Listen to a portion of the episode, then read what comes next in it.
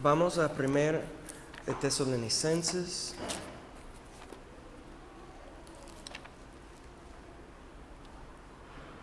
Capítulo 5. Y vamos a, a comenzar en verso 1. Dice, pero acerca de los tiempos y de las ocasiones no tenéis necesidad, hermanos, de que yo os escriba, porque vosotros sabéis perfectamente que el día del Señor vendrá así como ladrón en la noche, que cuando digan paz y seguridad, entonces vendrá sobre ellos destrucción repentina, como los dolores a la mujer encinta, y no escaparán.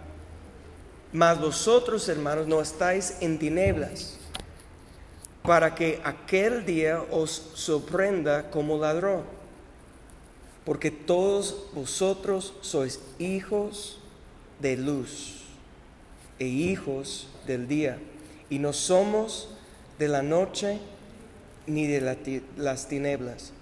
Por tanto, no durmamos con los demás, sino velamos, vel- perdón, velemos y seamos sobrios. Pues los que duermen, de noche duermen, y los que se embriagan, de noche se embriagan. Pero nosotros que somos del día, seamos sobrios, habiéndonos vestido con la coraza de fe y de amor, y con la esperanza de salvación como yelmo. Porque no nos ha puesto Dios para ira. ¿Quién puede decir amén?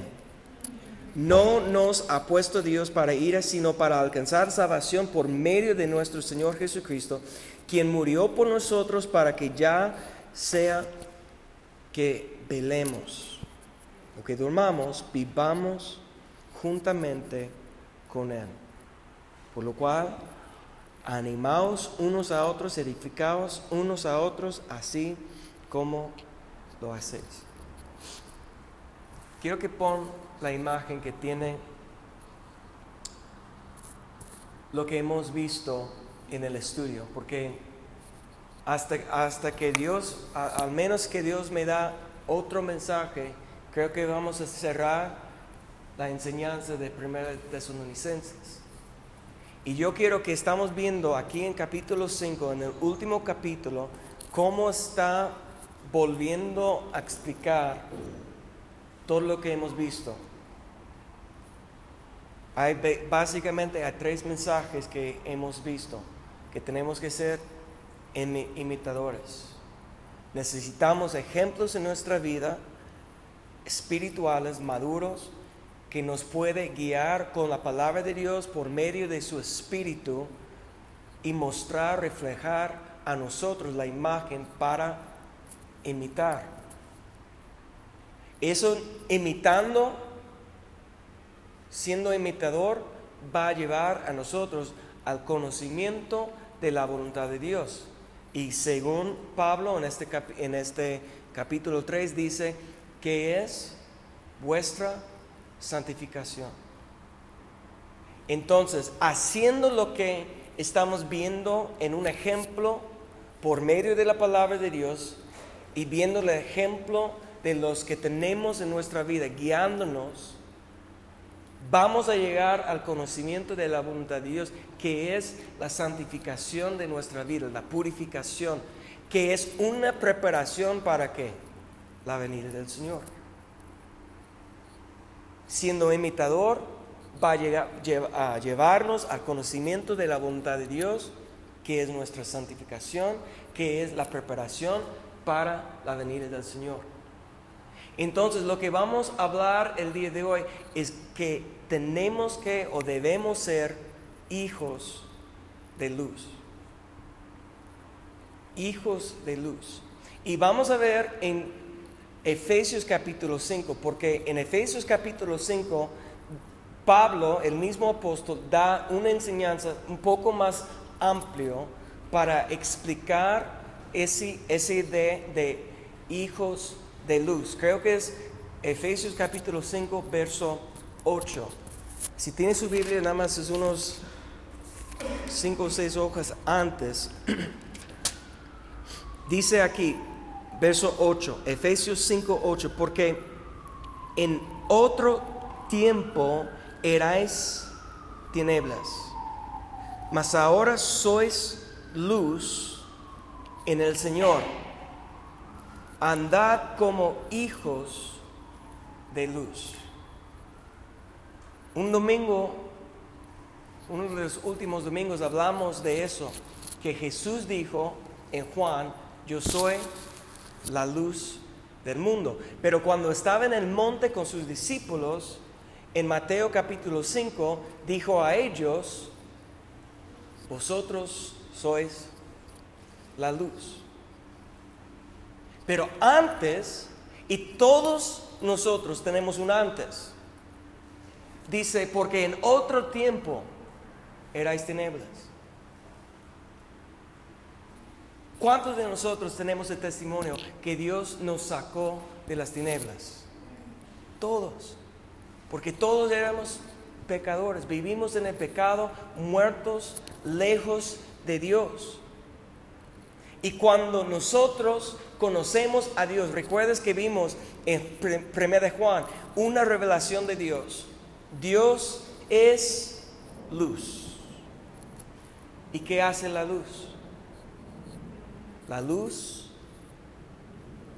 manifiesta, la luz expone, la luz brillando, la luz es lo que está sacando las tinieblas para ver lo que hay. Necesitamos la luz. Y aquí dice, mas ahora sois luz. Andad como hijos de luz. Cada vez en la palabra de Dios, cuando ves la palabra andar, la palabra andar habla de nuestro comportamiento, de nuestras acciones, de nuestro testimonio delante de Dios y del mundo. Hay otra palabra, vivir. Vivir no es igual a andar, pero como vivimos va a determinar cómo andamos. Es por eso en Gálatas dice, si vivimos por el Espíritu, andamos también por el Espíritu. Una pregunta, ¿en dónde está la vida? Cuando dice vivimos, si vivimos en el Espíritu, ¿en dónde está la vida? En los pensamientos. La vida consiste de los pensamientos. Tú vas a hacer mañana lo que has determinado en sus pensamientos. Vas a hablar conforme a los que a, tus pensamientos. Los pensamientos, a lo mejor no tanto del razonamiento, porque podemos podemos a veces estar pensando, yo voy a hacer esto, esto, esto, tengo ganas, pero levantamos y no lo hacemos. porque Hay la mente, pero hay también el corazón. ¿Y dónde qué sale? Todo lo que sale de, la boca, ¿de dónde sale? El corazón, dice la palabra. El corazón. El corazón está hablando del espíritu. ¿Y en dónde estamos? En los pensamientos de los espíritus, del espíritu determina la vida. Y la vida determina cómo andamos. Si pensamos en las cosas del espíritu, andamos en el espíritu. Romanos 8. Entonces, todas nuestras acciones y lo que hacemos comienza con lo que estamos pensando. ¿En qué estamos pensando? Si estamos pensando en las cosas de la carne, ¿qué produce? La muerte. Si estamos pensando como carnales, en nuestro afán y, temor y quehaceres y preocupaciones, si quedamos pensando en esto, produce según Romanos 8, la muerte. Pero para andar en el Espíritu, ¿qué tenemos que hacer? Pensar en las cosas del Espíritu. Y dice aquí, sois luz en el Señor. Posiblemente el estudio que vamos a, a, comenzar después de eso es un estudio sobre la frase en Cristo. O como aquí dice en el Señor. ¿Quién es el Señor? Cristo. Es una frase muy importante entender. Pero ¿cuándo somos la luz? Cuando estamos en el Señor. Y alguien dice, pero si somos hijos de Dios, siempre estamos en el Señor. Una pregunta, y eso es nada más para preparar para el estudio. Una pregunta, si somos hijos de Dios y siempre estamos en Cristo, ¿por qué Cristo dijo tantas veces, permanece en mí? Porque nuestra, está hablando de nuestras, nuestro vivir, pensando en las cosas del Espíritu. Porque nuestro andar está determinado por nuestro vivir. Si vivimos en el Espíritu, también andamos por el Espíritu. Y vivir en el Espíritu depende en lo que estamos pensando. No sé si están conmigo. Entonces, somos luz cuando estamos en el Señor permanece en mí. ¿Para qué? Andar como hijo de luz. Entonces, si alguien no está andando o su comportamiento no es como hijo de luz, tenemos que checar en dónde está la mente. ¿En qué estamos pensando? Porque muchos han, han pensado y han creído, han sido enseñados que no importa ¿Qué haces, pero sí importa. Es por eso que Pablo aquí está diciendo, andad como hijos de luz. Porque aún la iglesia, y esa carta, ¿a quién está escrito? A la iglesia, no al mundo, a la iglesia. Está exhortando a ellos sobre su andar, sobre su comportamiento. Entonces, mira, y, podemos ver en el mismo capítulo, mire lo que dice unos versos, dos versos um, antes, donde dice, porque hay dos tipos de hijos. Mira verso 6. Nadie os engañe con palabras vanas, porque por estas cosas viene, ¿qué? ¿Qué viene? La ira de Dios. ¿Sobre quién? No sobre los hijos de luz, sino los hijos de desobediencia.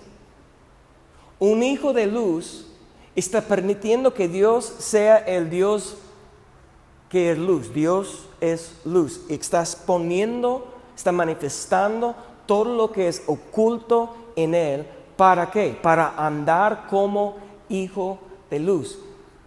En otras palabras, igual hijo obediente. Porque ¿cuál es el puesto o contrario de un hijo de luz? Aquí dice en el mismo capítulo, hijos de desobediencia. Vimos en, en 1 Tesalonicenses capítulo 5 que Dios no nos puesta a qué? A la ira. Pero aquí dice la ira viene sobre quienes? Hijos de desobediencia que son engañados.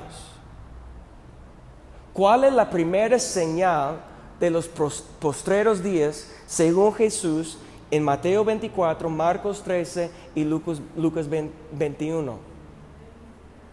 El engaño. Guardaos que nadie os engañe. Es la primera señal que Jesús cuando comienza a hablar de las señales de los postreros días, de los últimos tiempos que estamos viviendo es el engaño. Y Pablo aquí está hablando en la misma revelación, que nadie os engañe con palabras vanas. ¿Qué es una palabra vana? Es una palabra que no tiene razón, según la palabra de Dios. No es verdad. es una palabra que suena bien, es una palabra que a lo mejor te hace sentir bien y te hace sentir con una emoción, pero no te puede transformar. ¿Transformar de qué? Un hijo de desobediencia que está esperando. ¿Cuál es su esperanza? Según el verso. ¿Cuál es la esperanza de un hijo de desobediencia? De desobediencia. La ira de Dios. La ira de Dios. Porque Dios va a castigar. Ahora, pero el hijo que Dios no castiga, mira, todo es parte del amor de Dios. El hijo que Dios no castiga no es un hijo verdadero. Pero si andamos, si nosotros comenzamos a vivir por el Espíritu y andar en el Espíritu, no tenemos que esperar la ira de Dios. Porque Dios no quiere derramar su ira sobre sus hijos. Pero un hijo, ¿cuál es la entrada al reino de Dios? Jesús dijo en Mateo capítulo 7, pon, pon Mateo 7, 21.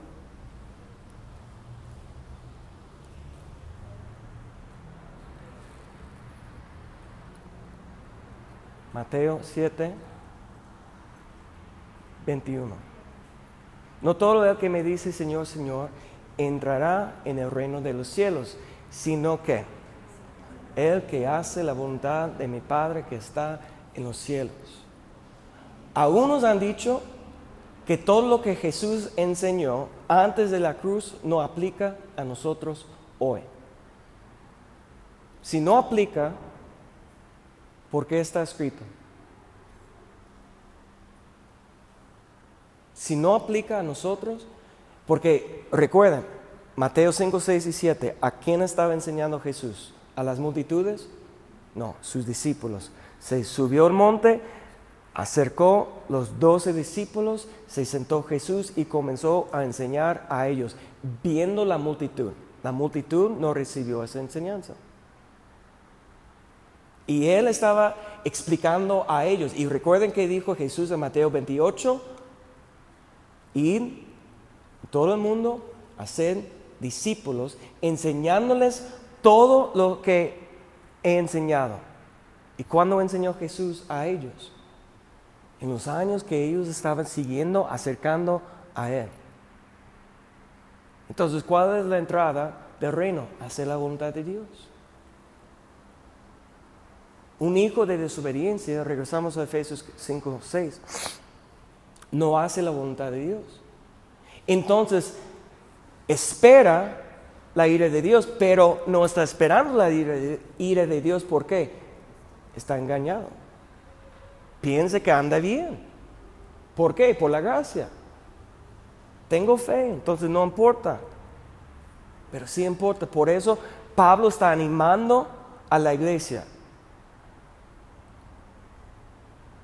Cada, carta que Pablo, el apóstol de gracia, escribió, está animando la iglesia sobre la santificación, andar por el Espíritu, no hacer las cosas de la carne, sino del Espíritu.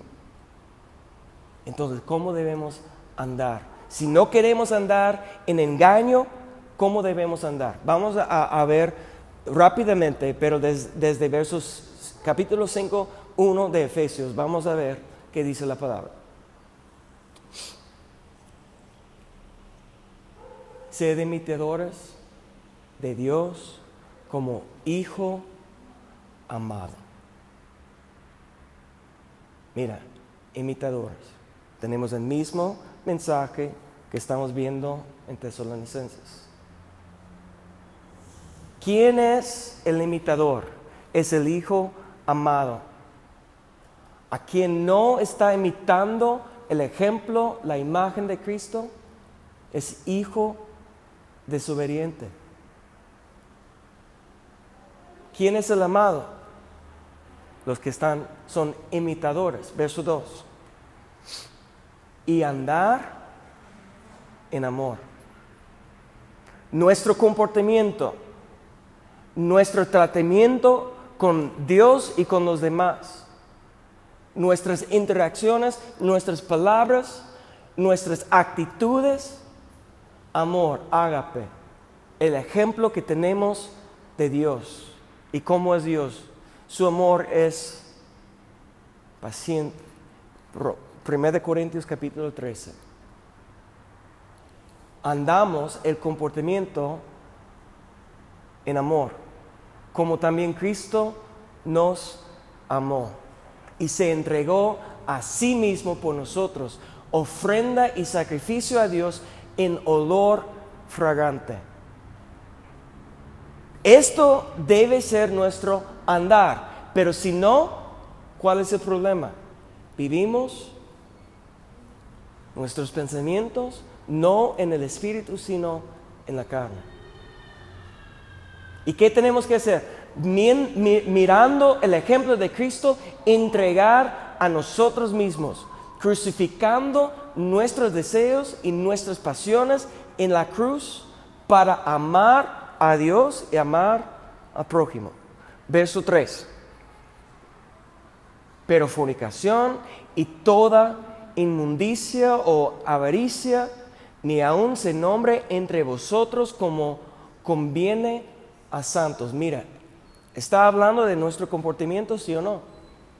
Está hablando de nuestro testimonio delante de los demás, sí o no.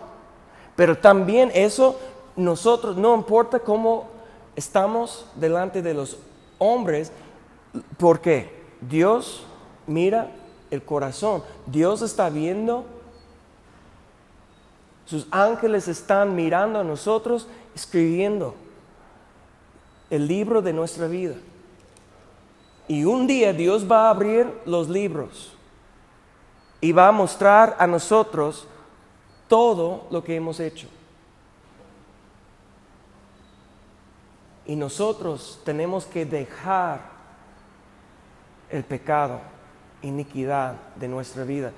Como conviene a santos, tenemos que vivir en la santificación. Verso 4. Ni palabras deshonestas, ni necesidades, ni truanerías que no conviene, sino antes bien acciones de gracia. Una pregunta, ¿qué está saliendo de la boca? ¿Cómo hablamos? Porque cuando, cuando palabras que están saliendo de nosotros no son palabras con acción de gracia, con sal para sanar, para calmar, que quita la ira. ¿Qué quita la ira? la blanda respuesta y que, despierta, que se enciende la ira. Cuando respondemos igual en la ira. ¿Qué está saliendo de nuestra boca? Porque como andamos, muestra cómo vivimos, nuestros pensamientos, que está guiando nuestra vida, nuestros pensamientos. ¿Qué es el pensamiento de mi espíritu? Si estoy pensando en cosas carnales o si estoy pensando en cosas espirituales, va a guiar mi vida. O ando en mi carne o ando como imitador, ando en amor y todo lo que sale de mi boca es para bendecir y no para maldecir es para quitar la ira y no para encender. Mi papá me enseñó que en cada situación que tenemos es, es como si un fuego está comenzando a encender, tenemos un cubete de agua y tenemos un cubete de gasolina. Y nosotros decidimos cuál vamos a echar en el fuego. Porque ¿qué hace la gasolina? Se enciende, se hace más grande el fuego. Pero ¿qué, qué hace el agua? Se quita el fuego. Tenemos decisiones y cada decisión está basada en los pensamientos, en qué estamos pensando, las cosas carnales o las cosas espirituales. Entonces lo que debe ser la primera cosa de nuestra boca, gracias a Dios por este día, por levantarme, por la fuerza, por la salud, por mi familia, por todo lo que tengo, por un día más para conocerte y para conocer su voluntad. Comenzamos, si comenzamos con acciones de gracia, gracias, vamos a estar andando en amor y andando como hijo de luz. Amén. Verso 5. Porque sabéis esto, que ningún fornicario o inmundo o avaro que es idólatra tiene herencia o entrada en el reino de Cristo y de Dios. Si andamos como hijos de desobediencia, siguiendo igual fornicación, inmundicia, avaricia, idolatría, ¿qué esperamos? Entrar cuando, cuando vamos con Cristo y que va a abrir la puerta al cielo? Pablo dice varias veces a los Corintios, Efesios, creo que también en Gálatas, si vivimos así, si andamos así, no tenemos herencia en su reino. Verso 6. Ya vemos, vamos adelante, verso 7. Nadie se engañe con palabras vanas, porque por estas cosas viene el aire de Dios sobre los hijos de desobediencia. No seáis, pues, partícipes con ellos. Esa, esa palabra es otro estudio, que deben estar buscando la palabra partícipe o participantes, porque en Filipenses capítulo 1 dijo a, a la iglesia que son participantes juntamente conmigo en la gracia. Entonces, una pregunta, ¿estamos participando en la gracia para ser hijos de luz o estamos participando en los pecados, iniquidades que nosotros tenemos? Dice, no seáis pues partícipes con ellos. Nosotros tenemos la decisión y la decisión está basada en dónde estamos pensando, en qué estamos pensando, en las cosas carnales o en las cosas espirituales. Vimos verso 8 Adelante, porque en otro tiempo erais tinieblas, mas ahora sois luz en el Señor. Andad como hijos de luz. Porque el fruto del Espíritu es en toda bondad, justicia y verdad. ¿Qué está buscando Dios? Fruto. Dios está buscando su fruto. Vamos adelante, verso 10. Comprobando lo que es agradable al Señor. ¿Qué es la meta de la fe? El objetivo de la fe. Agradar a Dios. Ese es el objetivo. Entonces la clave para agradar a Dios es tener fruto, el fruto del Espíritu. Pero si no vivimos por el Espíritu, ¿cómo vamos a tener fruto del Espíritu? Y si no vivimos por el Espíritu es porque estamos pensando en cosas carnales. Mira, es, es, es realmente es muy sencilla esa idea. No es complicado. Ponerlo en práctica es otra cosa, pero el principio es muy sencillo. Vamos, vamos adelante, verso 10, 11. no participes en las obras infructuosas de las tinieblas, sino más bien reprenderlas. Mira, otra vez vemos la palabra aquí, participante, participar. No participes en las obras. Recuerda que vimos esto un domingo. ¿Qué hace la, la diferencia entre una obra muerta y una obra buena. o según ese verso, una obra infructuosa igual una obra muerta. ¿Cuál hace la diferencia en otra obra muerta y una obra buena, una obra conforme a la voluntad de Dios? Es la fe. Todo lo que no proviene de la fe es pecado, es lo que dijo Pablo en Romanos capítulo 14, 23. Todo lo que no proviene de la fe es pecado.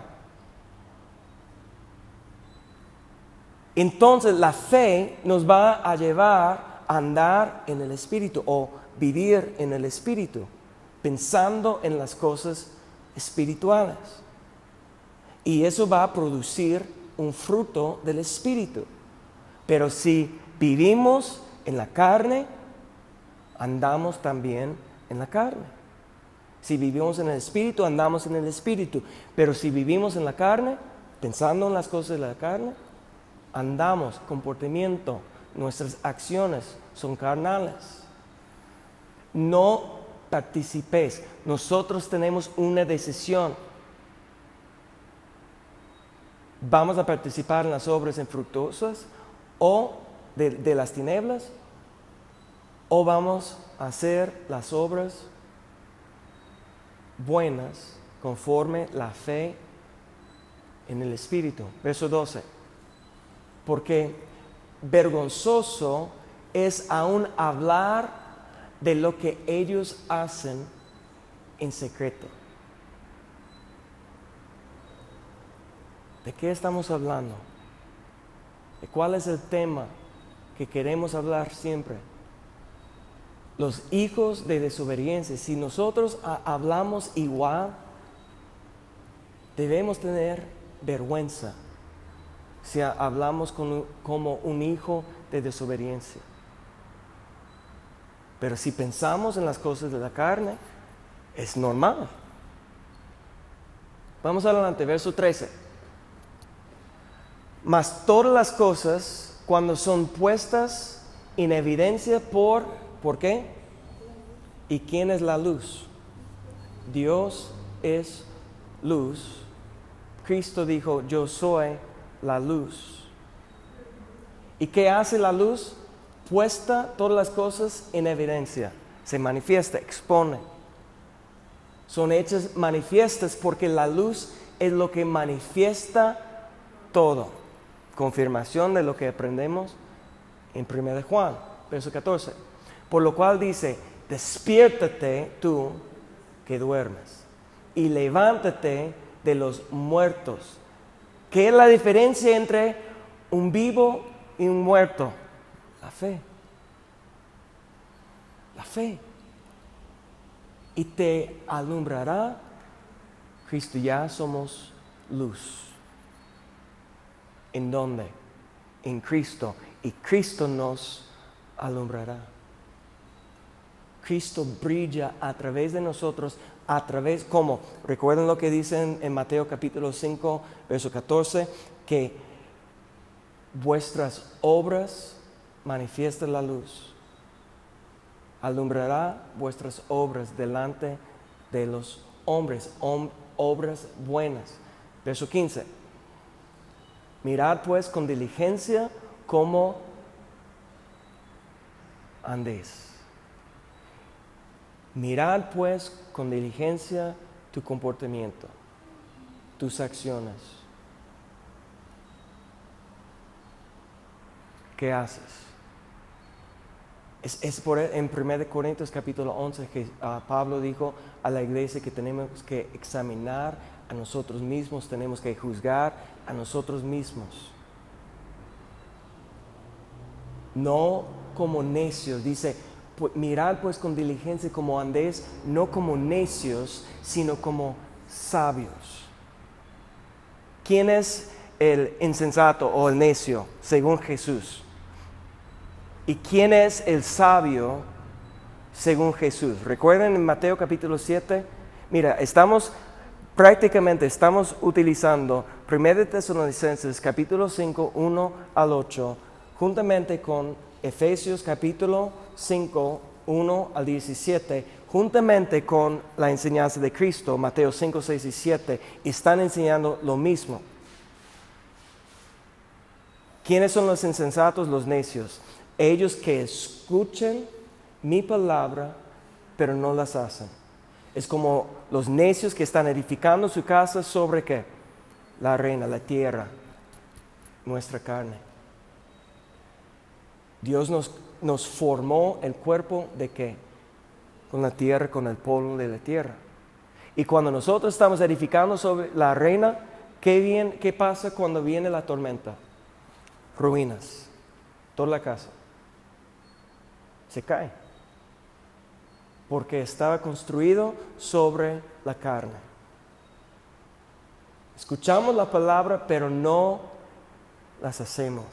No somos hacedores de la palabra. Santiago dijo, no sé, oidor olvidadizo, sino ser hacedor de la palabra. Porque ¿quién es el sabio? Aquel que escucha la palabra, oye la palabra y las hace. Aquel es como el sabio que está edificando sobre la roca. ¿Quién es la roca? Cristo. Nuestro andar, nuestro comportamiento, nuestras acciones importa.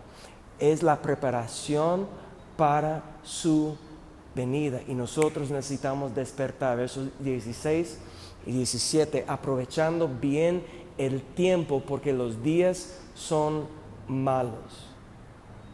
Una pregunta, iglesia, ¿estamos aprovechando bien el tiempo o estamos perdiendo el tiempo? Y yo tengo una pregunta, ¿el tiempo de, de quién pertenece? No es mi tiempo. Dios ha predeterminado los días y los años que tengo aquí en la tierra para cumplir su voluntad. El tiempo no es mío. Y yo tengo que preguntar a mí mismo, ¿estoy aprovechando bien el tiempo que Dios me dio para andar aquí en la tierra? 17. Por tanto, no seáis insensatos, escuchando la palabra, pero no haciendo la palabra. Insensatos, sino entendidos de cuál sea la voluntad del Señor y cuál es su voluntad nuestra santificación. Inició ser imitadores, terminó aquí con la voluntad de Dios, la santificación. Y todo eso es la preparación, porque no tenemos tiempo, pero seguimos aquí en Efesios capítulo 5, comienza a hablar de, del matrimonio, pero utilizando Cristo como el novio y la iglesia como la novia. Todo eso, hermanos, está hablando de la preparación de la iglesia. Nos regresamos, por favor, primero de Tesalonicenses 5, verso 4, y vamos a recordar y terminar aquí. Mas vosotros, hermanos, no estáis en tinieblas, para que aquel día os sorprenda como ladrón, porque todos vosotros sois, hijos de luz y hijos del día, y no somos de la noche ni de, de las tinieblas.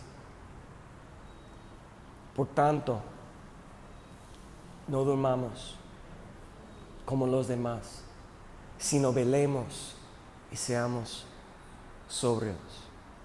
Iglesia, es tiempo despertar. Es tiempo examinar. Mira, no juzgamos a los demás.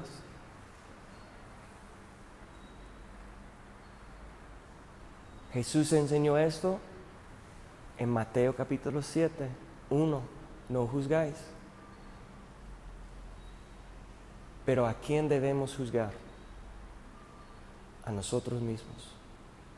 Viendo la palabra de Dios como un espejo, a ver qué tengo que arreglar, viendo la imagen de Cristo, viendo el ejemplo que tenemos delante de nosotros, en dónde está escondido